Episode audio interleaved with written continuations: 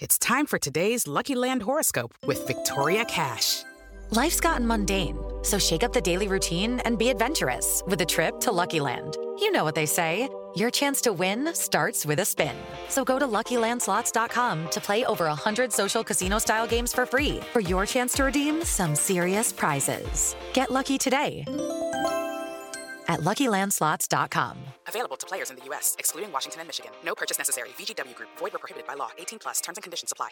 Step into the world of power, loyalty, and luck. I'm going to make him an offer he can't refuse. With family, cannolis, and spins mean everything. Now, you want to get mixed up in the family business. Introducing The Godfather at ChumbaCasino.com. Test your luck in the shadowy world of The Godfather slot. Someday, I will call upon you to do a service for me. Play The Godfather now at ChumbaCasino.com. Welcome to the family. No purchase necessary. VGW Group. Void where prohibited by law. 18 plus. Terms and conditions apply. With the Lucky Land slots, you can get lucky just about anywhere. This is your captain speaking. Uh, we've got clear runway and the weather's fine, but we're just going to circle up here a while and uh, get lucky. No, no, nothing like that. It's just these cash prizes add up quick. So I suggest you sit back, keep your tray table upright, and start getting lucky. Play for free at LuckyLandSlots.com. Are you feeling lucky? No purchase necessary. Void where prohibited by law. 18 plus terms and conditions apply. See website for details. Welcome into the Bear Den. My name is Matt Workman. As always, I'm joined by Joe Goodman. Joe, there's a lot of news this week in the uh, Baylor sphere. Yeah, there's uh there's been like a a lot of moving parts. It's been a fun little uh, distraction from the fact that we don't have any of the two majors of football and basketball going on right now. Yeah, I mean, we do have Baylor sports. It's just I'm not a college baseball fan. I will, uh, me either, will admit it. or I'm just, softball. I'm just not a big college baseball fan. yeah. Uh, yeah, college kind of the baseball, college way. softball. I've just never been able to get into it. Yeah. So I don't have a lot to add. They're Tonight's along. opening night in in the majors, and like historically, baseball has been my favorite sport of all time. I, I love Major League Baseball, but with everything that's happened, like I'm I'm not even that excited to watch the Astros tonight. Oh, I mean hence, that pause hence- that they put on uh, for Yeah. a month or whatever it was. hence why I'm going to be recording through the first pitch. So Okay. um, I think the the biggest piece of news that did happen was I have it I have it um, numbered differently in our notes, but Mack Rhoades' ten year extension was huge. Yeah, I think I'll agree with you there. Like we'll we'll grab number two first. Yeah. Um from from the notes. Uh yeah, it's huge. Um, you know, I have I have worked directly for folks that have worked with Mack Rhoades, and uh I've never heard anyone say a bad word about him. He's he's been everything that the school uh, our athletics program, the fan base could ever ask for in an athletic director, especially given the time that he came in and righted the ship. He's made two stellar, you know, uh, hires at football. He's made an amazing hire in women's basketball. Uh, I I have all the faith in the world that um, he's the the right guy to have at the helm, especially through the ever changing landscape of college athletics with realignment and TV deals. Um, he's kind of part of the big triumvirate of athletic directors in the Big 12 that kept the Hateful Eight together. It was Yeah. him, uh, Kirby Hocutt from Texas Tech, and Jamie Pollard from Iowa State are kind of like the three, the three-headed dragon, if you will, of of power brokers in this conference now. Uh, he's he's been an athletic director multiple times in Texas now, being from the University of Houston. So he has relationships with uh, another school that's about to join. Yeah. He was the athletic director at Missouri, which means he's got still probably very strong ties to people that are working um, in administrations in the SEC. So uh, he's a well respected dude, just has done a stellar job. And it's it's great to see that he wants to stick around. The school committed to him. And the language around the extension was this is something that they believe will allow him to end his career at Baylor. So it's it looks like he and his family um, are in it for the long haul. And I couldn't be more excited about it. Yeah, absolutely. Um, I agree with what you're saying, and I think I was I was trying to think of the other Big Twelve ads or or the ones that are remaining, and I think for for the most part, except for the ones that you mentioned, they're all relatively new. Yeah, there's there's nobody that really sticks out. He is relatively new because Donati, Del I think Del his Conte went to Texas, uh, Kansas State, relatively new. Kansas is like brand new.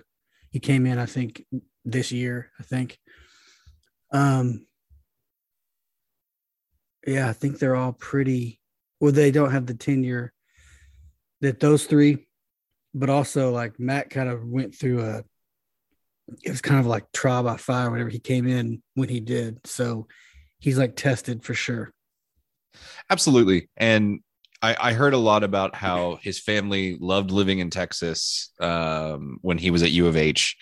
And that was a, a big driver for him that a Power Five school in the state of Texas came open. Because it's not every day that you see an athletic director leave an SEC school to Yeah. go to a to go anywhere, let alone a let's be honest, a historically mid-tier athletic program that is mired in scandal at the time with its biggest and most uh, uh, profitable sport. So, you know, there was, I think, a lot there with the religious aspect of Baylor as a school, its location, what his family wanted to do. So, Yeah, no, he's Um, really into um involved in like his Catholic Church. Um, and while it is a Baptist school, I think you can kind of get away. I wouldn't say get away. You can have more freedom to express those views, your religious views, openly at Baylor than at other yeah, schools. hundred percent. It can be ingrained as part of your messaging, right? Yeah. It's you know, Dabo Swinney can you know can talk about God all he wants. Clemson's not going to get mad at him about that, but Yeah, you're not going to find Missouri's a different place, though. Th- that's true, but it's still a public school, and Well, no, no. what you're, what you're not going to find is you're not going to find like Bible verses ingrained Yeah. in athletic marketing. and also Missouri, you know, it's it's it prides itself on its journalism school, so you're gonna have a lot more maybe people who think on a little bit more left leaning since you are talking the journalism aspect. So they may be not as open to talking openly about your faith. Yeah, I think that's a I think that's a general thing at, at, at public schools, and I think it's a, lo- a reason why a lot of people, uh, student wise, choose to go to Baylor, and I think it's why some of the coaches that we have here, like I, Scott Drew, I think you know that's a great example. Honestly, when I was talking to my friends that are outside of Baylor, going back to the Jerome Tang hire at Kansas State, I told everybody that I knew I was like I'd be I would honestly be surprised if he went to a public school. I expect him to leave. I kind of in the back of my head thought hey, Georgetown's open. Maybe that would be a place he would go. Um, and I was like, I'll be surprised if he actually takes the Kansas State job because of that. I figured he would want to go somewhere that wasn't a public school, but uh, that's what he chose. But yeah, I think uh, we talked about it a couple of weeks ago about how for a lot of guys, the religious factor at Baylor is a feature, not a bug. And we're going to put pause on that because it kind of leads into the third thing we're going to talk about. We'll, we'll jump back to, we'll jump into recruiting. Um, Baylor got a big recruit um, out of the transfer portal, uh, linebacker from LSU, Josh White. Um, do you have any? Uh, did you keep up with this whole process or what was going on, or do you have anything opinions about this particular uh, recruitment? I did. The moment I saw that he was available, I was like, oh, let's let's let's make that happen. Because he's from the Houston area. Right. And I went and I had immediately looked when I saw that he was in the transfer portal. I went to his 247 profile page and uh, he was recruited. His secondary recruiter was a guy named Dave Aranda, which Yes. I think most Baylor fans know. Um, that was the secondary recruiter, though. The primary recruiter at LSU for him was a guy named Dennis Johnson, who is also at Baylor. So the Yeah. two main players in his recruitment to LSU were both on the Baylor staff. So I was, I was like, he, he's also he's from the Houston area. He's from uh, Cypress, which is right around where I grew up, Mhm. um, suburb of Houston. So coming back to Texas, and so I was just sitting there. I was like, this is this is ours to get. Uh, based on the relationships we have, our location. So when we got the official word that yeah he had he had decided to transfer to Baylor, he was committed. I I was ecstatic. Uh, he's a bit undersized, but crazy athletic. Everything that I've Yeah. read about him is he's a, just an elite level linebacker that is a kind of a perfect fit for what Aranda likes to do. Um, and just based on his measurables and what I've seen, he kind of honestly reminds me of Terrell Bernard. He's like an immediately like plug and play like Terrell Yeah. Bernard replacement. Yeah. I mean, he was a he was a uh, you know the n- number twenty four overall recruit in the state of Texas a couple of years ago. Yeah. Uh, the, he was a a top ten linebacker in the country. So this is a this is a, a major get. So um, I think you, I think you it's a huge boost. the um our daily podcast with Pope and I have not listened to it yet.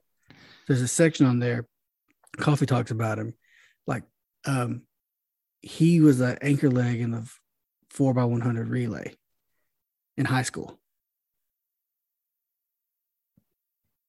I mean, And- y- and that's a linebacker. yeah yes a linebacker and i know like on there's been at practice at lsu you know they use the gps stuff the same thing baylor does like he was clocked at practice the top speed of 22 miles an hour so like uh he's the type of guy and coffee goes into this like he can take a wrong wrong step and then recover because he has that kind of athleticism he was the he was the Houston defensive player of the year and he also was his uh, defensive MVP in his district. Yeah. So, I mean, he the dude comes with a pedigree and you don't you know you don't have the rating that he had and have offers from Alabama and LSU without being the real deal. So, I, I, this is just huge for the program. And every single time something like this happens, it for me another big thing about it is it signals to other kids that hey baylor might be a place to go every single time one of these kids comes that's that's you know it's an advertisement for what ron roberts and dave aranda are doing on the defensive side of the ball um and for offensive kids knowing you can come to a place Yeah. where your defense is going to hold their own for you Yeah, another thing that helped, I don't know if you saw this, but like Patrick Queen, who's the Ravens linebacker, played at LSU. He got quote tweeted, um, the competitive interview. maturity is yeah, it was an interview with uh yeah, that that I think it may have been just that clip we Yeah. talked about. And he said, like, you know, this is the best coach I ever had, which is Yeah. also great for like recruiting on to have that type of talent talking about our head coach being like the best coach he ever had. Yeah, it, it's amazing that every time there's a soundbite or a clip of Aranda, it almost kind of goes viral because every coach out there is like they give the like the screaming emoji around everything that he ever Yeah. says. Now let's let's jump into the Big Twelve big story of the week, which I guess just was just maybe yesterday was when it dropped about Big Twelve Commissioner Bob Bowlsby is stepping down from that role, um, and his apparently his replacement will be in relatively quickly. I think um, Texas Tech I think it was the I don't know if it was the president or or Kobe Ho, or Hoka who said um, like 90 days they'll have the replacement in place. That tells me that this has been planned. Um, I think I it wouldn't surprise me in the least that after the Oklahoma Texas news broke, that the presidents and ads kind of got together and were like, "Okay, dude, like you didn't, you haven't kept the conference together. Bad stuff just keeps happening. We- are gonna have to you figure know, something the grand rights is coming up. We you know we want someone else to kind of lead that. yeah we need somebody we need we need a wartime you know a wartime commissioner Also, I mean, we have to negotiate with ESPN, and you uh, kind of burned a lot of bridges with ESPN after the whole Texas and uh, Oklahoma thing with yeah cease and desist and all that. Stuff I don't- that happened. i don't think anybody's losing any sleep over bob bowlsby stepping down No. I he did see a the Big 12. I hilarious joke. He, I mean, during that time, it could have collapsed, and he held. But I think he had help with those three ads that we talked about previously, kind of holding everyone else together and yeah i don't not letting i don't people skip. skip i don't out. give bowlsby any credit for for everybody sticking together at all. I I did see I did see a hilarious joke from an Oklahoma fan though that said, uh, "Is he going to have to pay a fee for leaving early?" I think at this point, the presidents would probably pay him more to leave sooner. Yeah, I uh, there I don't think there's a soul that's associated with the Big 12 conference that that isn't happy that we're going to get a change. I know that the devil you know is better than the devil you don't. Grass isn't always greener on the other side. All the cliches yeah. we can think of, but I, I I don't need bowls me in my life anymore.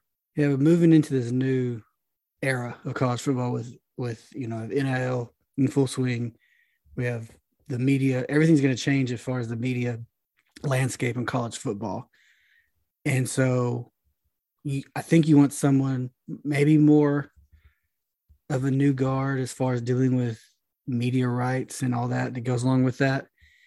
So I mean, I don't know who you would really pinpoint as a candidate. I've I've read a lot of things, but those are kind of just I mean guesses based on the status quo that's been that we've done in college athletics for you know at least the last you know 30 or 40 years. Yeah i am not intelligent enough to even think about creating a list of possible candidates no. of of how that even happens. I'm just going to trust you know whoever whoever this group decides to to put out there. I'm like okay. the, be the presidents i believe yes i think it's the school presidents. Yeah. Most of them i believe will generally defer to their athletic directors. Yeah well i mean i saw something today they're like i think it was on like the SicEm 365 radio they're like, could Linda Livingstone be a candidate? I mean, I guess she she does have an athletic background. Yeah, and she's involved in all these meetings and everything as a president of a Big Twelve school. Yeah, I would almost say you go outside and you find somebody.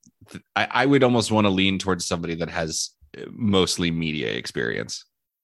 Yeah, that's what I was thinking too unless you can get someone you know, or you go grab a. I, I guess there's a, probably like deputy commissioners and and stuff from. Or I mean, like like last last or whatever they hired Bowlsby, he was AD at Stanford, I believe. I think you're right. So I think you'd like I saw someone mentioned like Greg Byrne, who's the AD at Alabama. Like you go or people who aren't eh, like you talked about, who Oliver Luck, I've seen that around, and that kind of makes a lot of sense to me. I, I don't know how I feel about Oliver Luck. Well, I mean, he's been in the NCAA office. He's been in, you know, professional sports. He's been AD in the Big 12. So he has experience in a wide range of positions within college athletics and athletics in general. Yeah, I mean his name makes sense, but he's he's very he's still very old guard to me. Yeah. And then they bring him on to be like special advisor or something. Yes. Last year real, I mean, not too long ago. And I think wasn't he the commissioner of one of the failed football leagues? The XFL. Yeah. Yeah, he was the commissioner.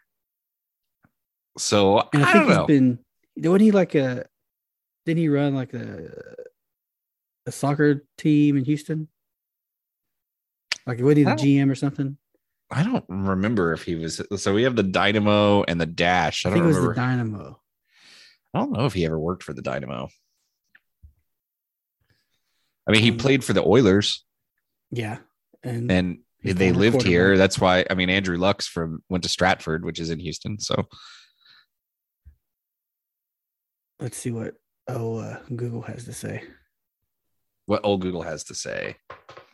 Let's see. see. Can I go faster than you because you're on your phone? I know. Uh, Let's so, see. Oliver yeah. Luck. Houston Dynamo, president and general manager from 05 to 2010. Gotcha. Yeah. All right. Well, there you go then NCAA, then XFL. As an executive, you know that doesn't count. Oh yeah, he was the CEO of the Houston Sports Authority before that. NFL yeah, he worked. His, his job at the NCAA was he was the executive vice president for regulatory affairs until 2018. Yeah, he's a GM at some NFL Europe teams, and then uh, West Virginia. Yes. So it's a name. It's out there. He's assisted in some capacity recently, so you never know. Well, we certainly will see in the next 90 days.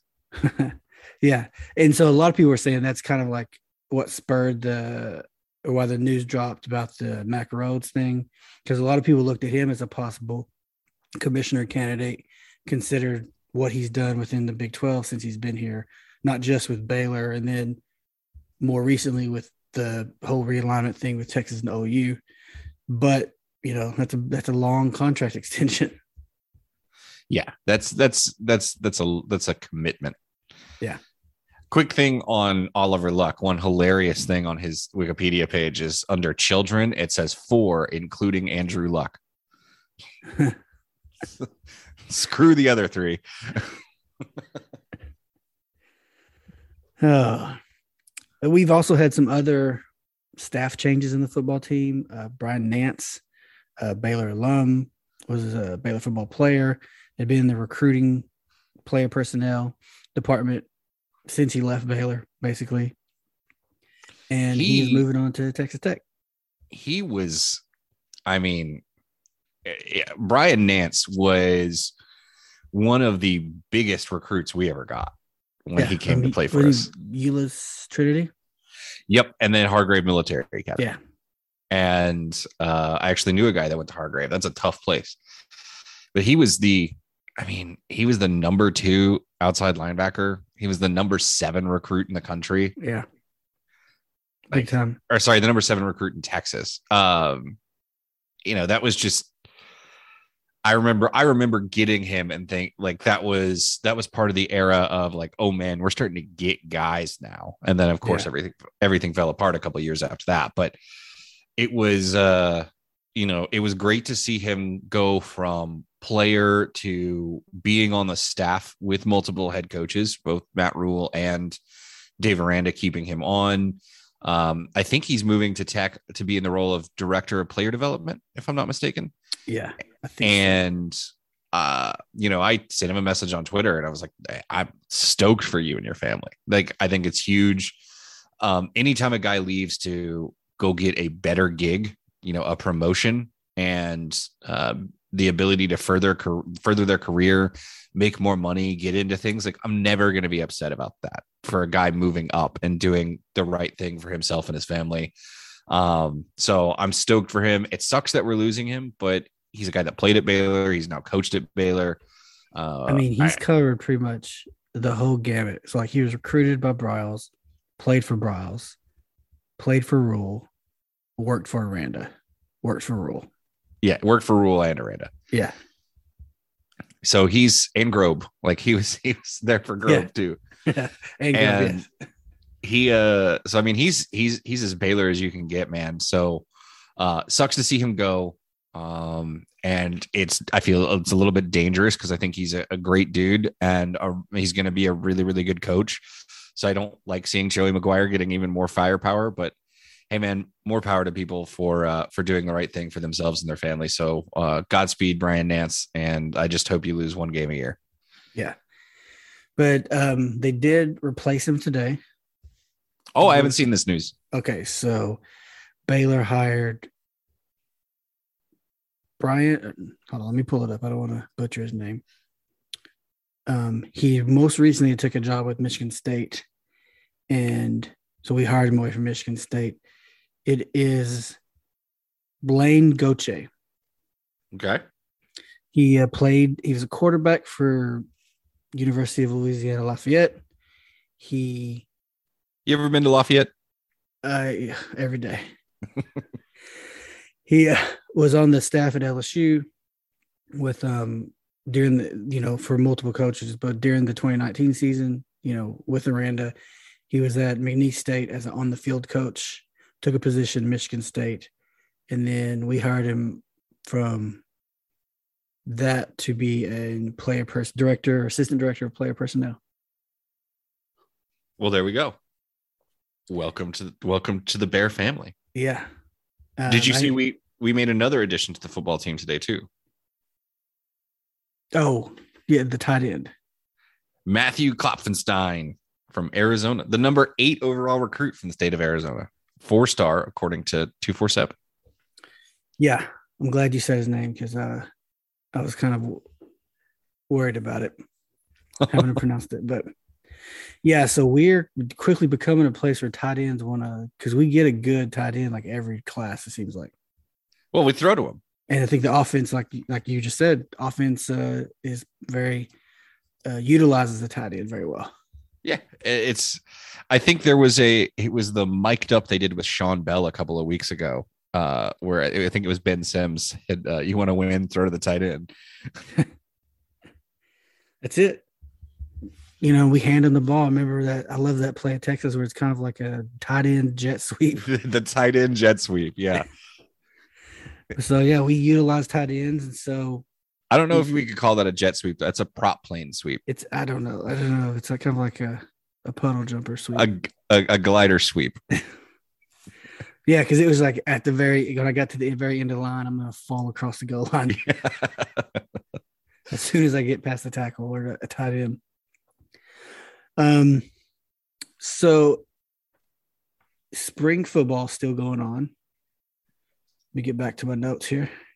Um, have you heard anything, or do you have any any kind of uh, enlightenment you've gained from the practices or anything that's been going on? No, just the talk about competition. Yeah. Um, I, you know, going back to what we mentioned earlier with the clip around Aranda talking about competitive maturity, that was yeah. that was awesome. It was very much an iron sharpens iron, iron kind of thing where it's not, you know, Aranda was really talking about what he's trying to ingrain in the kids is that it's not you versus you. It's, you know, all of us together to get yeah. better. And when you're competing for playing time, you're trying to make the other person better. And when you make them better, then their job is to try to make you better. And at the end of the day, whoever wins, it's because that's what's best for the team. Um, so, I, you know, I'm, I trust this staff so much and whatever they throw out there, I'm going to say, all right, I fully support it. And that's, that's what we got to do. Yeah. So the the only thing that I've couple things I've heard is um quarterback battle is is definitely that like you were talking about it's a battle. Um just like in pro day Gary's been had um it seems like he has more zip on his throws so that's good. Um but Shapen's right there.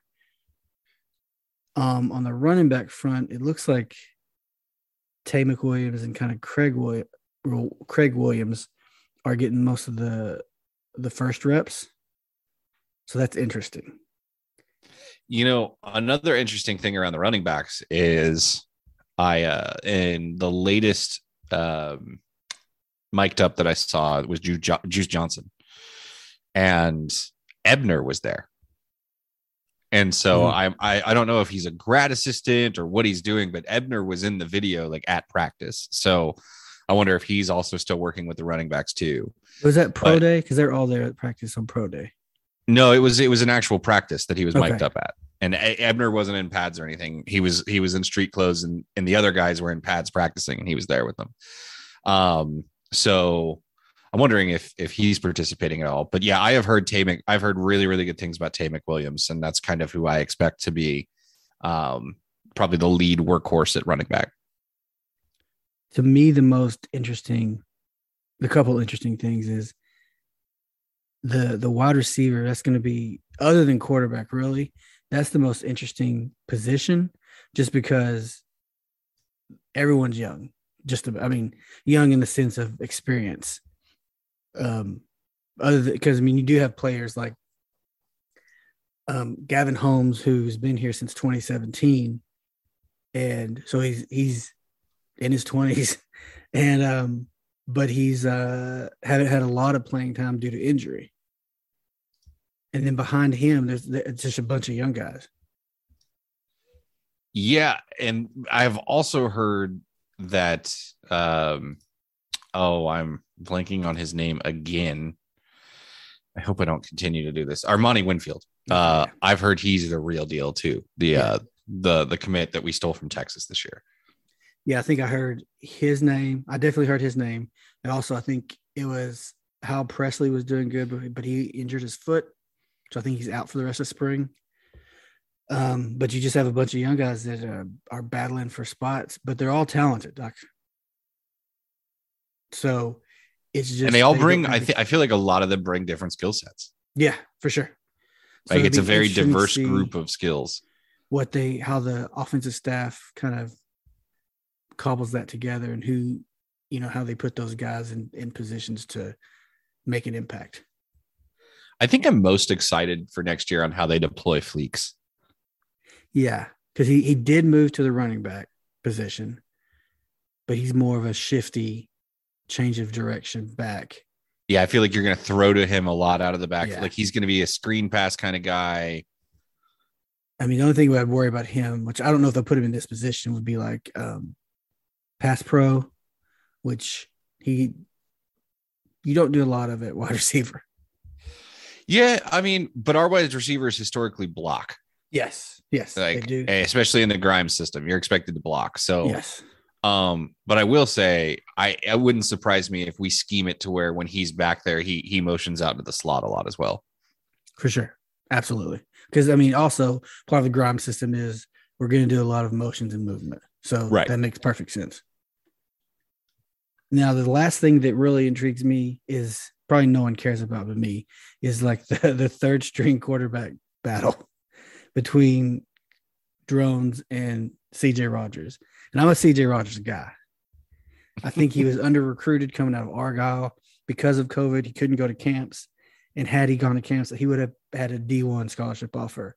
So, what I have heard from people who have seen him, seen practices, is that he's right even with Drones, if not a little bit past him so far. I still believe in Drones. I do too. I just don't sleep on CJ Rogers. All right, I promise I won't take my CJ Rogers Ambien. Yeah, because he's gonna probably get a scholarship. And that's why they were okay with not having the quarterback in this class because they they think of him as like the the 22 like quarterback recruit. Yeah, All right. So let's kind of let's get into what people really come here to listen to. the good stuff. The I'm good gonna stuff. get into the good stuff. Let's get into the good stuff. So here's your your blanket spoiler warning for Moon Knight or and anything that's happened in Marvel from the history of time. Okay, there it is. Jump off now. Glad you stopped by. Now that they're gone, Joe. My theory is correct. They are trying to save money You think so? You still think so? Yeah, because I don't know. there is there is zero other reason to write in that the monster that he has to fight is invisible to everybody but him. No, that's true. Like And They you don't do really not- see they are him. It's- It's, always dark. yeah, it's Even always dark, fight, he's on the rooftop chasing him, so you don't really see him. And they're finding an excuse not to put him in the suit and have to show the suit form. Like the mm. fact that when Steven summons the suit, like it was funny. But I'm like, you didn't, you just didn't want to show like the Well- whole seat. Like, I feel like they're just saving money on CGI. Well, that- that is that is comic book accurate too. There is a, a version of Moon Knight called Mister Knight where he wears a suit and he's more like a Batman esque like detective. Gotcha. So although it's it's it comes across it comes about differently in the comic books, it's kind of like an homage to that A little Easter egg. Yeah. But yeah, and it was it was a, a, a good way to get like uh we're gonna do a gag in the middle of this fight scene. Here's here's some jokes. I'm I'm upset at Mark Spector. Just ex, just tell just tell Steven that he's the altar. I know. Sometimes I get upset at Steve and I was like, bro, you obviously don't have the skills needed in this current situation. Let Mark take over Yeah, he because is he knows what to do. not not a good decision maker, which is funny because in the comics, the Steven Grant alter is supposed to be a billionaire. But yeah, it's kind of, it's it's more like Batman in the comic books. He's the Right. billionaire. And it's You know, not near as supernatural. Like there are Yeah. supernatural pieces, but he doesn't have powers in the comics for most of most of the time. But I think Yeah. there I think there are some like variants where he gets more powerful if there's a full moon. Um, but I'm pretty sure he creates his own suit. It's not it's not something that like forms on his body Yeah, and like a, summons the- it. you know, like the mummy Yeah. raps and all that. I don't know much. I've what I what I do know. I've just done research. I didn't read comic books. I did, or I didn't read Moon Knight, so I really don't know from firsthand experience.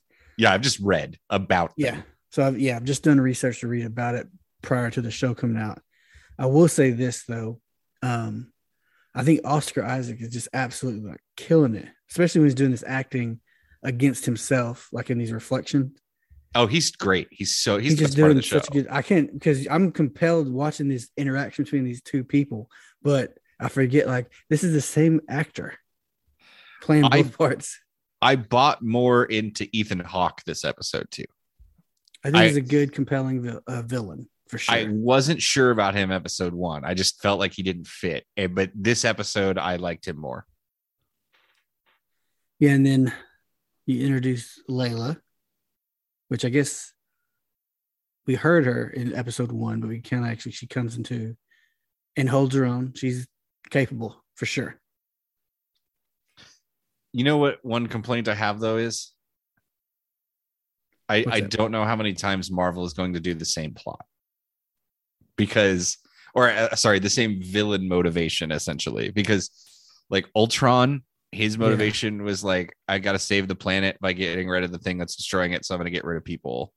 And then Thanos, it was the same idea. Like the universe is falling apart because there's too many, there's too many people. So I'm getting rid of it to save it. And now the motivation of this character is I'm uh, I'm judging the people that are eventually going to be evil and killing To purify the them so that the world is yeah like it's all about like you know misguided desire to save the world in an evil way is is it seems Yeah. to be the the over and It's over kind of the same plot. Also, is like uh, Minority Report. oh it is yeah it's definitely minority Report, it's like, 100% like Ammit's like a, a precog, and you know we're gonna get people before they commit crimes. Yeah it's you know i did find it hilarious but surprising. It kind of went against the grain of the character that they had established on who steven grant was, is very non-confrontational and not opinionated. But it was still funny when he was like so you guys are cool with killing kids? Yeah, I draw. He's like, I draw the line at child murder. yeah. Uh, so I, I found that an amusing scene for sure but i was also like i don't know if if the character that you've established this guy is would actually be that way but okay i'll take it Also, like this little like um lair. I mean, it gave off very uh, culty vibes. yeah Like they were watching like dolphins or something. I don't know what they're watching. yeah they were watching dolphins with headphones on That's odd. So yeah, it wasn't I was it's a sketch sketch place. Um Ethan Hawke definitely a creepy dude. very very creepy dude Or Arthur Very- Harrow is the character's name, but um I think it was a good second episode. I mean, I think it was it's probably except for like Loki, it was probably one of the better second episodes of the Marvel TV shows or the Disney Plus Marvel shows.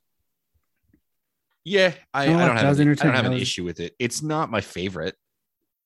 Loki is probably still be my favorite because Loki, Loki, I was Loki Loki's on. far and away my favorite. I still think, just based off of two episodes, I still think I like um, Falcon and Winter Soldier better than those two.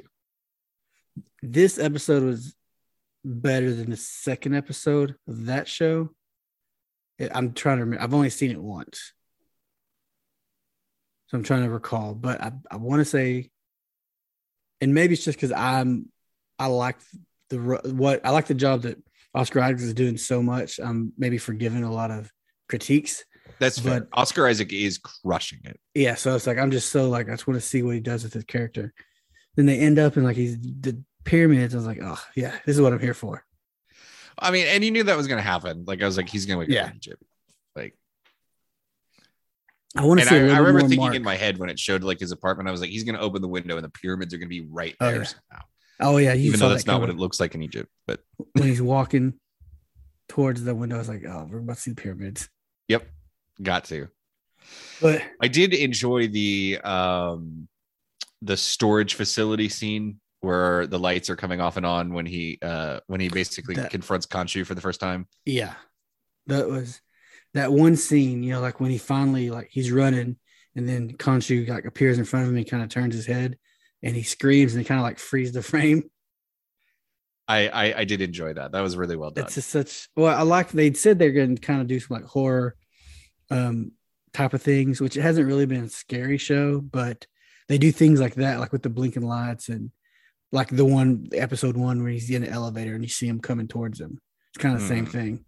They're throwing these horror elements in there that make it um, a different Marvel show than other ones. Because Falcon and Winter Soldier was like a straight up It was just action. Marvel show, action, Yeah, it was just action. yeah, it was just an action movie. That's all it is. Yeah, a six hour action movie. This is going to be a little bit more action adventure mixed with like Egypt gods, cosmic, just a bunch of stuff. And for people that don't do any research on the character, trying to figure out what the hell is going on with Moon Knight, Yeah, this you know, you don't realize that he's legitimately got dissociative identity disorder. yeah, for sure. If you didn't do any research and you're like just a casual, uh, you you may be out of it. You may be out of this show by now. Yeah. Yeah. For those that haven't done the research and are still listening, yes, he Mark Spector, the the person that is Moon Knight, has a uh, um, I guess you would call what you would call a mental illness. Um, Yeah. and has alters, which uh Steven Grant is one of. And in the comics, he has many, actually, more than more than one. Yeah. And I, I think they're doing a pretty good job of handling that well without being insensitive to yeah they're not it doesn't it seems that they are trying to um portray it realistically and not use it as a trope or uh, a joke or making it Yeah. funny or as like a way to make things scary like it's confusing to the to the viewer i think but i think there's chaos probably involved with somebody that experiences that that illness But think- and i think they're doing a good job of representing yeah. that. And I think the way like he loses time, it's not like you said, like a trope you see in other shows where where they, you know, flash back and forth. Where he's like Steven loses time, loses days because he this other personality was in control. right so to speak. But also, I like the way they do with the, the mirror work or the reflection work, to where these are kind of like he's going on in his head. I also voices- like I, I said earlier, like, come on, just just explain to the alter ego like what's actually happening here and and and who he is. But I do find it from a character point of view, the fact that he's trying to keep his alter like he's trying to like let him down easy and not quite let him know exactly what's happening all at once. Like it's almost like it's almost like he cares about the other person living in his head.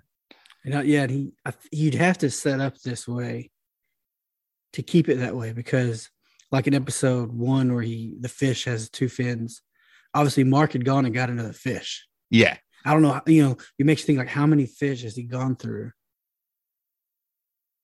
Because she's like, I told you yesterday, you know. So I mean, he'd gone back to try to set up so so Steven doesn't know. Right.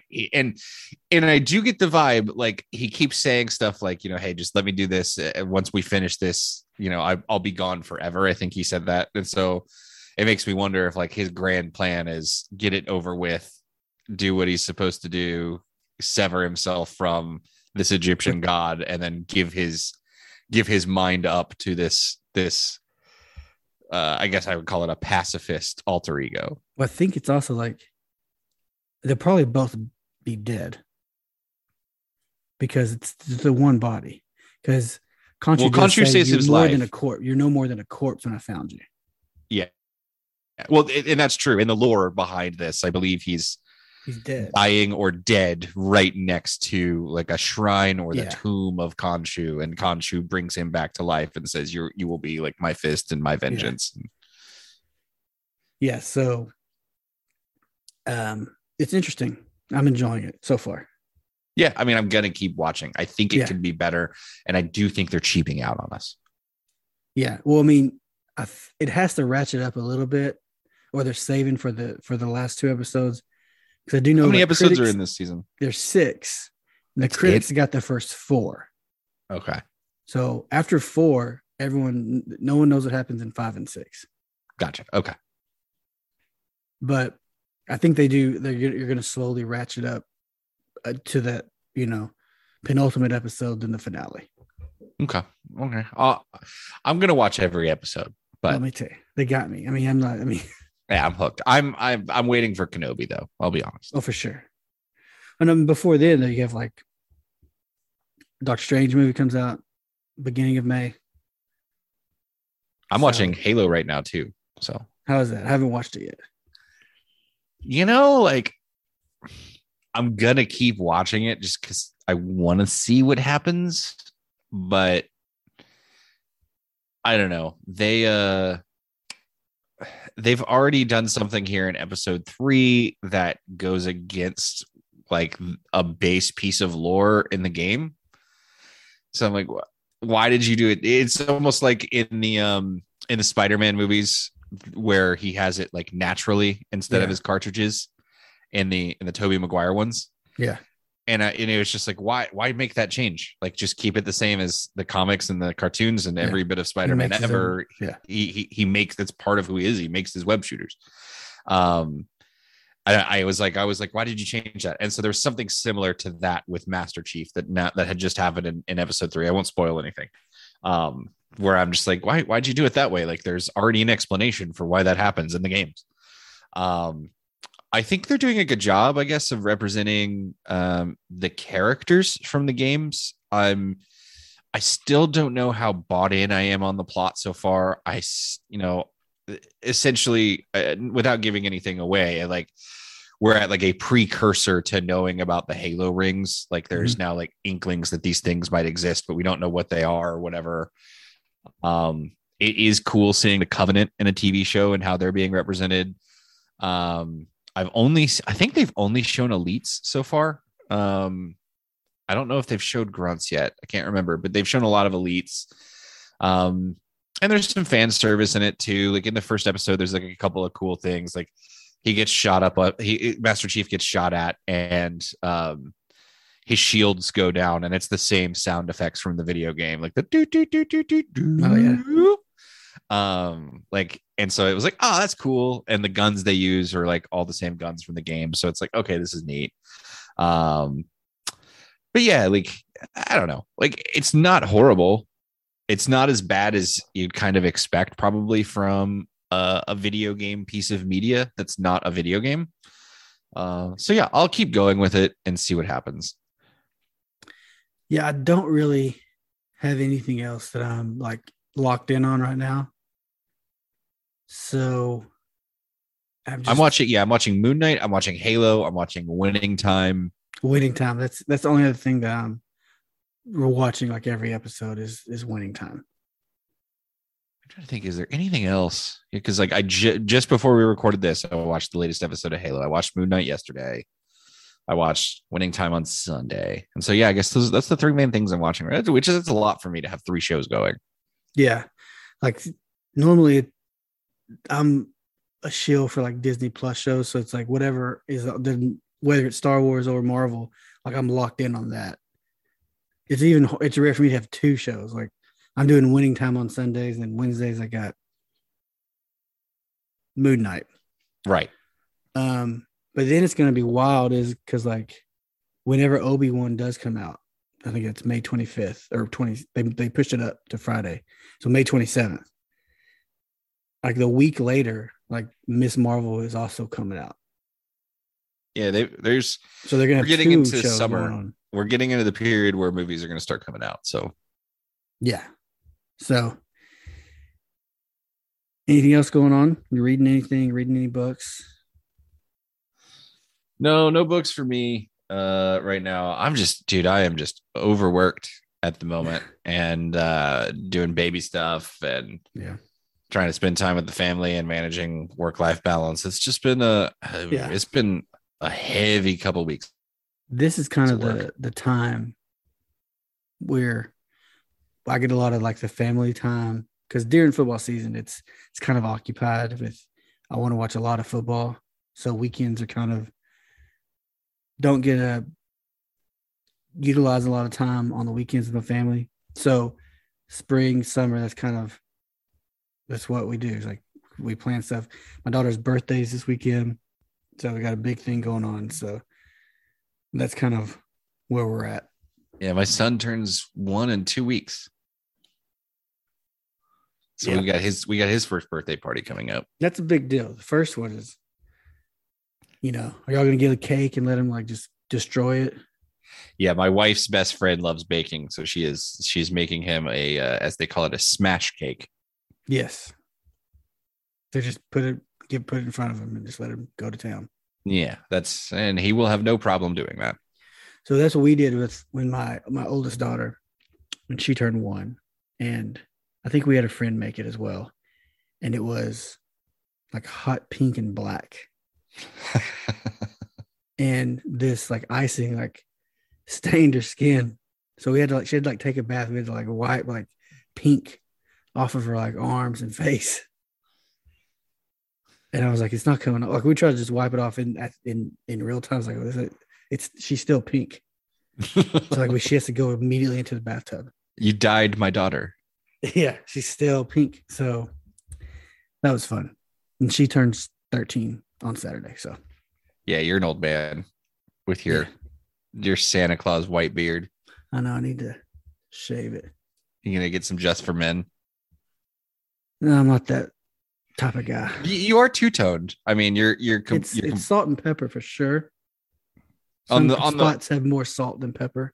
yeah. I would say it's definitely more salt than pepper, except for the soul patch, which still maintains its youthful color. Yeah. Yeah, I think normally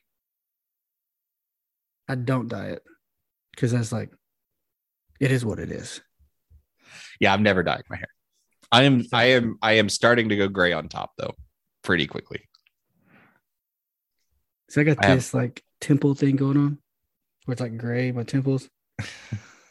You still- will you will be able to not now, but in 20 years, you'll be able to make some side money as a Santa Claus. Yeah. when you when you because your face still looks young so but when you when you start getting old you've got the glasses you've got the white beard you're not tiny you could No. you could you could don a red suit and and pull off santa in in the next decade or so I don't have the um the joy part of that whole scenario though. you don't have to have joy you have to just sit there you just have to sit there get your picture taken a thousand I'd be times like like the Santa Claus and if i told you you got Christmas paid story. what if i if you got paid a thousand dollars to to be santa for four hours would you do it Are there children involved? Yeah, like you got to take pictures Oh, with kids no. for four hours, but you get I a don't know if I thousand can handle kids. For, I've I've come to a realization, um, being around like toddlers, I think I don't like children. You just like yours. Like like mine are fine. they were whenever they were that age, but you know that was like ten years ago. Now I'm to the point where like I got. I think you're just. I think you're just old now. I gotta get out of here. This is it's way too You're loud. just- You're just a get off my lawn old man now. And I, I'm okay with it. I'm like that with a lot of stuff. My Yeah, wife will you be know, like, whatever, whatever. I want to go and like listen to music. And like, man, it's really loud in those places. I can't talk to people. it's like can't have conversation. so yeah, I think it's just I'm just old. yeah, I think I think that's what it is. I, I'll get there someday. I'll meet you. Yeah. Save me a spot. Then you could just be this is the best time of your life. It's like, oh, I don't want to do anything I don't want to do. Yeah, I want to sleep. I don't want to do that. Well, I don't get to sleep still, but Yeah, nobody gets to Maybe someday. I want to sleep someday. That'd be great. Well, Joe, hoping that's all I got. come. Yeah, man. Uh, that's that's all I got too. Um, where can the people find you, Matt? Uh, you find me on Twitter at Matt D Workman, and uh, you can find the podcast on Twitter at the Bear Den Pod. How about you? Uh, you can find me at the underscore Joe underscore Goodman on Twitter, and of course, you can also find me on uh, at the Bear Den Pod uh, as well. Um, and Matt didn't say this, but he can you can also find him on his Instagram account, which is at I like Christmas more than Thanksgiving because he's Santa Claus. So That is not accurate information. All right, Joe. Until Matthew. next time, man. until next time. Sports Social Podcast Network. I'm Victoria Cash. Thanks for calling the Lucky Land Hotline. If you feel like you do the same thing every day, press 1. If you're ready to have some serious fun for the chance to redeem some serious prizes, press 2. We heard you loud and clear. So go to LuckyLandSlots.com right now and play over 100 social casino-style games for free. Get lucky today at LuckyLandSlots.com. Available to players in the U.S., excluding Washington and Michigan. No purchase necessary. VGW Group. Void prohibited by law. 18 plus. Terms and conditions apply.